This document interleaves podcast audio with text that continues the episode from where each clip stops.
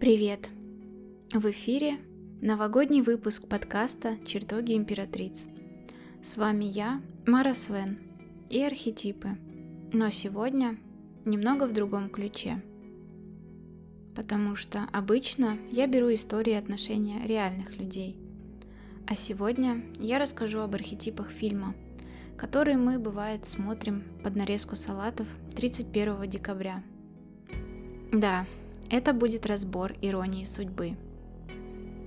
Здесь будет мое видение характеров героев и их отношений, которое будет привязано только к общим датам, потому что у героев фильмов очень редко когда известны даты рождения.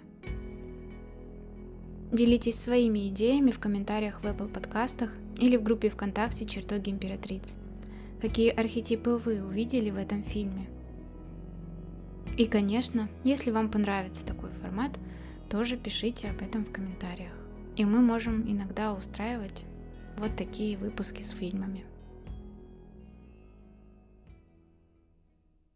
А теперь начинаем новогоднюю архетипическую сказку для взрослых. Наступило 31 декабря 1975 года – Многие семьи под Новый год получили квартиры. Вот и хирург Женя Лукашин с мамой наконец-то переехал в свое жилье площадью 32 квадратных метра. И все у него хорошо. Работа ладится, мама на кухне готовит, Галя рядом украшает елку. Всеобщий фон этого дня – архетипы отшельника, повешенного, шута и мира. А на пороге топчется маг, готовый вступить первого числа – если внешне возникает суета, то внутри фоном все равно подводится черта и подсчитываются итоги. Кому-то по-настоящему хочется покоя и отшельничества, побыть в себе, подвиснуть и не участвовать так активно в приготовлениях к самой главной ночи в году. Многие ожидают подарков мага, исполнения желаний. По шуту с миром завершается цикл – Начало и конец архетипического путешествия встречаются, чтобы запустить новое годовое кольцо. Когда, казалось бы, еще рано что-то начинать, Шут подгоняет. Нет, ребята, я даю вам шанс прямо сейчас. Дерзайте. А шансы у Шута бывают очень неожиданными.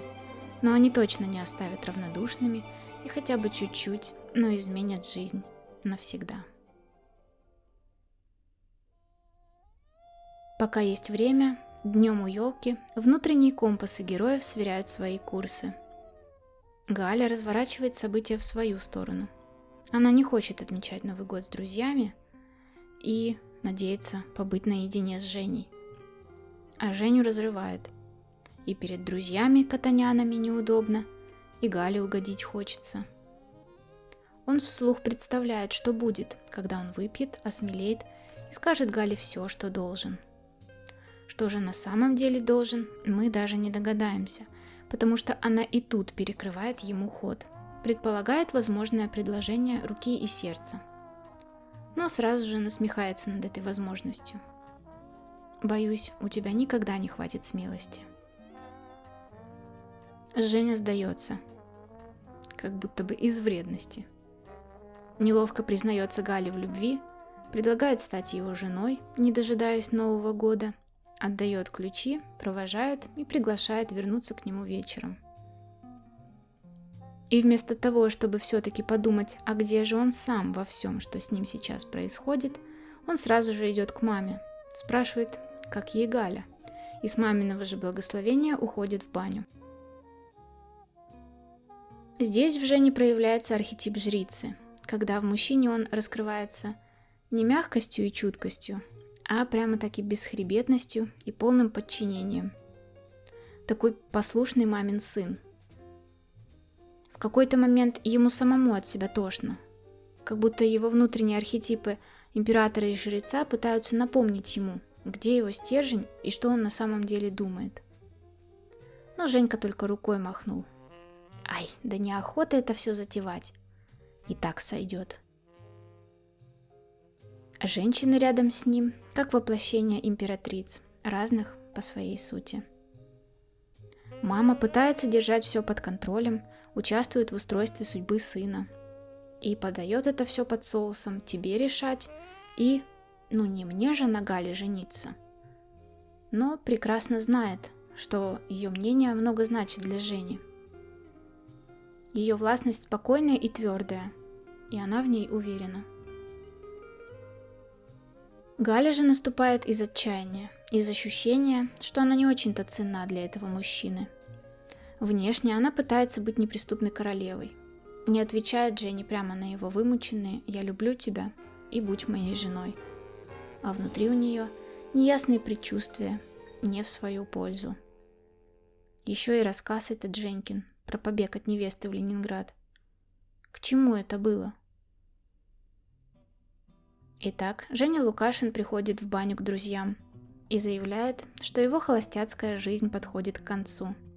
В честь таких новостей все решают хорошенько выпить и склоняют к рюмке водки свеженького жениха. Тот пытается сопротивляться, ведь ему надо остаться трезвым до встречи с Галей. Но его спящие смелые архетипы что-то невнятно мямлят. Никто не воспринимает его всерьез – Поэтому Женя после хорошей пьянки в полном беспамятстве по воле сотоварищей оказывается в Ленинграде. Сцена в бане и неожиданный полет Жени в Ленинград вместо Павла – воплощение архетипов повешенного, мага и шута. В состоянии измененного водкой с пивом сознания произошла путаница в рассуждениях друга, которая унесла нашего героя в параллельный мир – там та же третья улица строителей, тот же 25-й дом и 12-я квартира. В ней такой же шкаф, елка и тахта в комнате, на которую Женя падает без сил. И при этом здесь все иначе. Другая женщина оказывается рядом, и он ощущает себя с ней другим человеком. Надя и Женя встречаются в ее квартире по-шутовски. Абсурдная, нелепая ситуация. Мы смеемся, что в каждом городе можно прийти в одну и ту же квартиру. Они отпускают колкости друг другу, злясь на то, как же это не вовремя. Пока все видится героем в худшем свете. В пару к шуту присоединяется башня. Уже не срывается помолвка – Галя одна сидит в московской квартире, нарядная, старается держать себя в руках, но очень волнуется, и ее мечты тухнут каждые полчаса. Надя открывает двери Политу, но их романтический вечер вдвоем под угрозой. Запустился процесс разрушения и обнуления, который уже не остановить. С появлением Иполита настроение накаляется. Он дотошно расспрашивает, как этот проходимец здесь оказался. И тут же делает свои выводы, даже не стараясь разобраться. Он вспыльчив, зол не хочет пойти на сторону своей женщины. Он сразу встает в позицию «я против всех». А когда Женя наконец-то уходит, он начинает отчитывать Надю, говорить ей, какая она безалаберная. Наверняка он и раньше часто напоминал ей о ее недостатках. Она и сама вторит ему – ее не надо хвалить. Когда Ипполит признается, что ему нравится, как Надя поет, она отвечает, «Ты просто необъективно ко мне относишься». Ипполита можно описать архетипами справедливости, силы и жреца. Он живет в своем, правильном по справедливости мире и ненавидит, когда что-то идет не по плану. Ему сложно лавировать между переменами. И он не понимает людей другого склада – таких как Женя. Как же можно было так беспечно надраться, сесть в самолет и не заметить, что ты в другом городе? Вот он и Полит так никогда бы не сделал. В этом же проявляется и архетип жреца, которому так и хочется научить других, как надо правильно жить. Он смотрит на остальных свысока. В их с Надей отношениях он неосознанно занимает роль жреца отца, без которого она бы так и осталась беспечной глупой девочкой. Хорошо, что теперь у нее есть Ипполит. Он-то ее направит. При этом он ревнив, страстен, и ему сложно сдерживать свои чувства. Весь фильм он мечется туда-сюда, решительно уходит и вскоре возвращается, И эта сила его эмоций постепенно стирает серьезное лицо и строгий нрав. Он обнажается перед нами, как такой же обычный человек, со своими слабостями. Когда Ипполит ушел первый раз, оставалось несколько минут до Нового года. Женя попытался позвонить Гале в Москву и встал в телефонную очередь на час. А потом случайно заметил, что уже вот-вот пробьют куранты. Они с Надей наконец-то узнают имена друг друга и чокаются. У этих двоих начинается период узнавания и сближения. Женя замечает, какая Надя чуткая, а когда он неловко разливает шампанское по хрустальным бокалам и ворчит, она украдкой улыбается, хотя без последующей ссоры и обвинений не обходится. Пока еще приходится разгребать завалы после разрушений башни. В это время в Москве Галя залпом выпивает свой грустный бокал и плачет в одиночестве. Ей в этот Новый год по полной достался архетип отшельника – Ипполит, разъяренный силой и движимой колесницей, мчался на машине по центру Ленинграда, пока не выехал на лед, где грузовик присыпал его горой снега. Тем временем то и дело раздаются звонки по телефону и в дверь, в квартире на третьей улице строителей. А Женя и Надя больше времени проводят вдвоем и раскрываются нам с другой стороны. Особенно Женя. Говорят же, с разными людьми мы разные.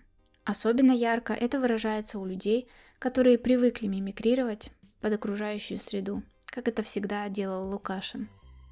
По архетипам жрицы и повешенного ему это свойственно. Тонко чувствовать, считывать состояние людей, и ему неловко выбиваться из окружающей среды. Поэтому сейчас, когда рядом еще один, уже другой тип императрицы, он будто подстраивается под нее – в Жене просыпается решимость, он уже иначе выражает свое мнение и готов возражать, делать по-своему. В чем-то он даже взял на себя роль Иполита. Стал позволять себе оценивать Надю, и не всегда только с положительной стороны. Такой эффект произвела императрица, не похожая на тех московских. Мягкая, которая не отвоевывает, не контролирует и не подчиняет. Она отдается во власть другому и наблюдает – уже не появляется много личного императорского пространства рядом с ней. Сначала он, конечно, пробует спихнуть на нее свои проблемы. Говорит, может, вы потом, Галя, ответите и все объясните, а я пойду?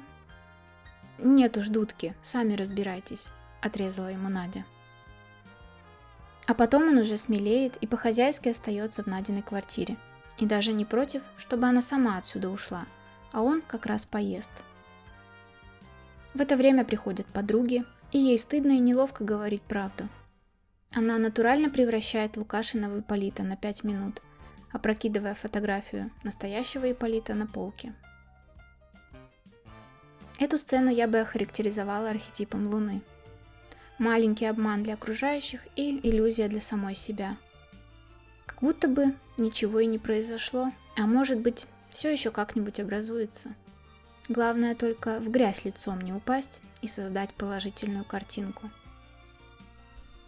Теперь она сама может приглядеться к Жене как к мужчине, на которого можно обратить внимание. Недостатки есть у всех, идеальных все равно не бывает. Но в конце концов, не зря же этот непутевый человек здесь оказался. Что-то же в нем есть. Тем более настоящего Иполита, наверное, уже не будет. А нужен ли он теперь? Надя подмечает не только неприятные черты Лукашина, но и положительные особенности, каких не было у Иполита. Она теперь увидела, что он моет за собой посуду, разбирается в еде, всех пытается понять. Ей нравится его жричья чувствительность, хозяйственность, хотя они и перемешиваются с синдромом жертвы обстоятельств. И вот уже с первого взгляда совсем для нее несимпатичный мужчина становится приятным в повседневной жизни и в быту – они одного социального уровня и находят что-то общее в своих профессиях врача и учителя. Они открыто говорят, как были друг другу омерзительны в самом начале, и мило шутят о первых минутах своей встречи в танце. Все происходящее уже не совсем башня, а больше похоже на колесо фортуны. Череда событий, которые были нужны, чтобы встретиться. Но все свои чувства и наблюдения Надя по большей части придерживает при себе, не позволяет чувствам заполнить пространство. Это частое проявление архетипа звезды. Тем временем тот, кто воплощает собой силу, справедливость и жреца, совершает новую попытку помириться с Надей, переступить через свою непокорную гордость, вопреки внутренним правилам. А не тут-то было. Тут все еще этот бесячий недоумок. Только Ипполит нападает не на Женю. Он по привычке отчитывает Надю. Лукашин возмущен до глубины души и защищает ее, как император. Начинается драка. Императрица Надя возмущена, что у нее дома мужчины выясняют отношения и прогоняет обоих из своей квартиры. Они довели ее до точки кипения. Все. Вернется достойнейший. Борьба продолжается на улице, но уже не физически. Серьезные архетипы Иполита воюют с иррациональными архетипами Лукашина. Он так и заявляет Жене. Для вас нет ничего устоявшегося, ничего законного, ничего святого. Такие, как вы, верят не в разум, а в порыв. Вы неуправляемы, для вас главное чувство. А Лукашин только улыбается в ответ. По его мнению, уж лучше импульсивность и чувственность повешенного и дурашливость шута, чем занудство жреца и справедливости. Он отвечает Ипполиту. Такие, как вы, всегда правы. Живете, как предписано – но в этом и ваша слабость. Вы не способны на безумство. Великое вам недоступно. Жизнь нельзя подогнать под выверенную схему. Вот и Наде, кажется, больше нравится душевность и доброта, чем серьезность и жизнь исключительно из ума. Или нет? Звезда до сих пор не выражала явных предпочтений тому или другому. Ипполит и Женя поднимаются на этаж и в дверях слышат, как Надя разговаривает с Галей и выгораживает Лукашина. Ипполит снова уходит в обиде, Женя победно ухмыляется. Надя сказала, что он ей очень понравился. Нет, между героями так и не устанавливается прямое сближение. Но все-таки, не находя предлогов остаться у Нади, Женя снимает пальто и прерывает неловкую паузу песни под гитару – а потом и хозяйка квартиры подхватывает. На протяжении всего фильма герои поют. Душевные песни создают теплую атмосферу и помогают наладить контакт друг с другом. Это переводчик для чувств, которые не выразить простыми словами. Песни у меня всегда ассоциируются с архетипами мага, повешенного и влюбленных. Мир творчества и эмоционального контакта. Музыка – это то, что нас сближает. И в песнях не обходится без звезды. Именно через песни герои, а в особенности Надя, могут дать волю эмоциям и рассказать больше о том, что творится у них на душе. После музыки Женя предпринимает попытку вычеркнуть из жизни Нади и Полита. Он понимает, что могло понравиться Наде в таком мужчине и перечисляет все те качества силы, жреца и справедливости. Красивый мужчина – с которым как за каменной стеной, весь такой положительный, и что Надя выбрала его, потому что время поджимает. А Ипполит еще и подругам понравился. Лукашин, как хирург, пытается сделать болезненную операцию, которая, как ему кажется, принесет облегчение. Как по архетипу смерть. Трансформация через боль. Только такие вещи нужно делать с разрешения пациента.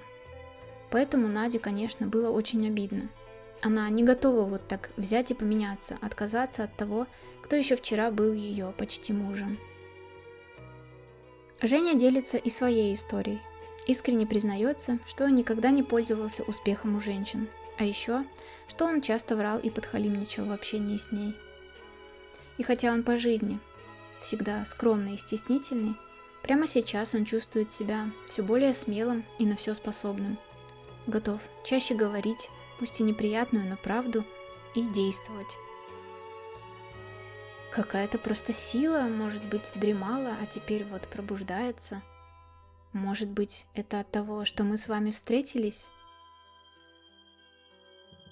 Тут уже сам Лукашин встает на место Иполита, присваивая его архетип силы, но оставляя при себе жрицу с шутом, Надя эту смесь назвала хамством, и Женя очень обрадовался.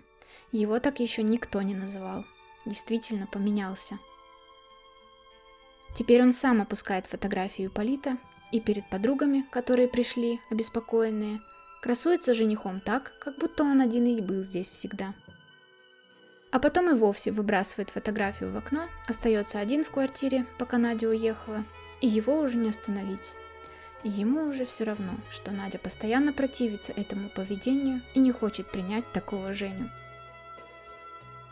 Надя бережно поднимает из снега изображение Иполита, Лукашин его нахально рвет у нее на глазах. Она дает ему билет на поезд, чтобы он наконец убрался отсюда утром. Он выбрасывает его на балкон. Иполит тоже не отстает. Перенимает от Лукашина его легкое шутовское отношение к жизни. Но так, с издевочкой. Вваливается снова к Наде, совершенно пьяный, наверное, первый раз в жизни, и произносит за столом фразы шута. В нас пропал дух авантюризма. Мы перестали лазить в окна к любимым женщинам. Мы перестали делать большие хорошие глупости. И обещает в следующий Новый год тоже сходить в баню. Женя подзуживает его. Так а зачем ждать целый год? И то верно, соглашается Ипполит и идет в ванную, не снимая шапки и пальто. Там он, намокший, напоминает постулаты башни. Надя, вот за такой короткий срок старое разрушить можно, а создать новое очень трудно. Что такое эти отношения, возникшие в новогоднюю ночь на воле странного случая? Отношения ли это вообще? Ипполит говорит, самое интересное, вы оба знаете, что я прав. И вот здесь хочется по справедливости с Ипполитом согласиться. Женя выражает ему свою симпатию за спиной, когда он закрывает за собой дверь, а Надя начинает ощущать невероятную усталость от сумасшедшей ночи и пробует посмотреть со стороны на все происходящее. Может быть, Ипполит прав, думает она. Они действительно немного сошли с ума. Может, надо уметь сдерживать чувства. Так заговорила Надя архетипом звезды. И повешенный Женя не понимает. Зачем сдерживать? Мы же и так слишком многое сдерживаем. Зачем уезжать? Они же себе этого никогда не простят. Но Надя уже отошла от новогоднего волшебства, смирилась с тем, что все встает на свои места и готова благословить Женю на все четыре стороны. Но только пусть он вспоминает ее, и она его будет. А самое-то главное, уходи уже скорее, Женя, пока Надя не передумала. Герои расстаются. Наступает полноценное 1 января 1976 года. День трех магов. Когда возможно путаница в мыслях. Когда люди говорят друг другу не совсем то, что хотели бы. И когда могут случиться любые чудеса, стоит только о них подумать. Женя прилетает домой в Москву и сразу звонит Наде, но она не решается взять трубку – он приезжает в свою квартиру, вяло объясняется маме и собирается спать, чтобы возвращение в привычную реальность хоть немного смягчить во сне. Мама возмущается, что Лукашина можно так просто, как бандероль, отправить в другой город без его согласия. И настаивает, что ему обязательно нужно жениться, такому бестолковому. Она готова привести Галю и все устроить. А вдруг еще не поздно? «Не надо мне жениться», все равно никто не будет за мной ухаживать лучше, чем ты, говорит Женя, как жрица, привязанная к маме. Да, сейчас он говорит это, чтобы утешить свою мать после откровений новогодней ночи и новостей о другой возлюбленной. Но так и есть. А если жена не поладила бы с мамой? И будет вот эта какая-то посторонняя женщина мельтешить перед глазами много лет. Ужасно. Но Какая-то посторонняя женщина все же появляется в этом доме. Открывает дверь своим ключом, подходит к спящему Жене и гладит его по лицу, пока он не проснется.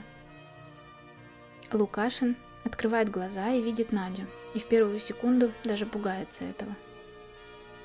Чувствительная звезда Нади перестала сдерживаться и отдалась своему порыву. Конечно, она нашла предлог, чтобы не выглядеть совсем уж потерявшей рассудок. Привезла в Москву забытый портфель с веником. Все-таки влюбленные побеждают?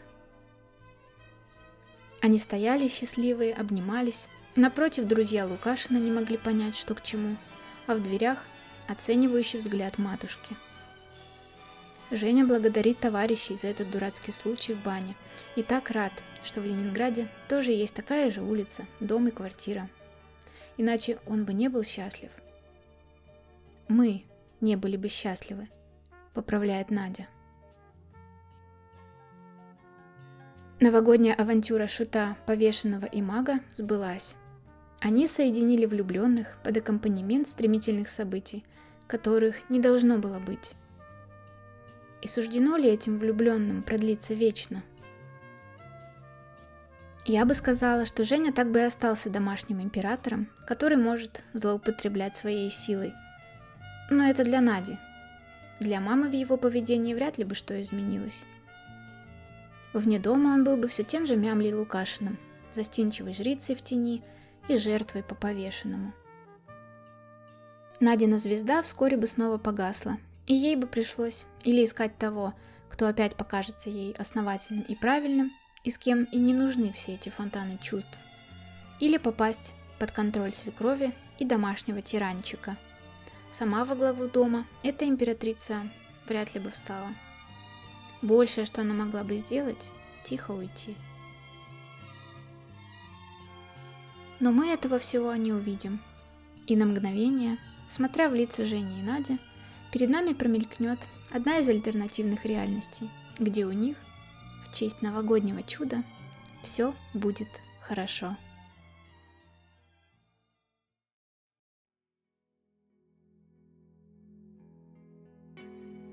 Спасибо, что были со мной в этом выпуске. Поздравляю вас с наступающим Новым Годом и желаю исполнения всего самого смелого, дерзкого, неожиданного и долгожданного.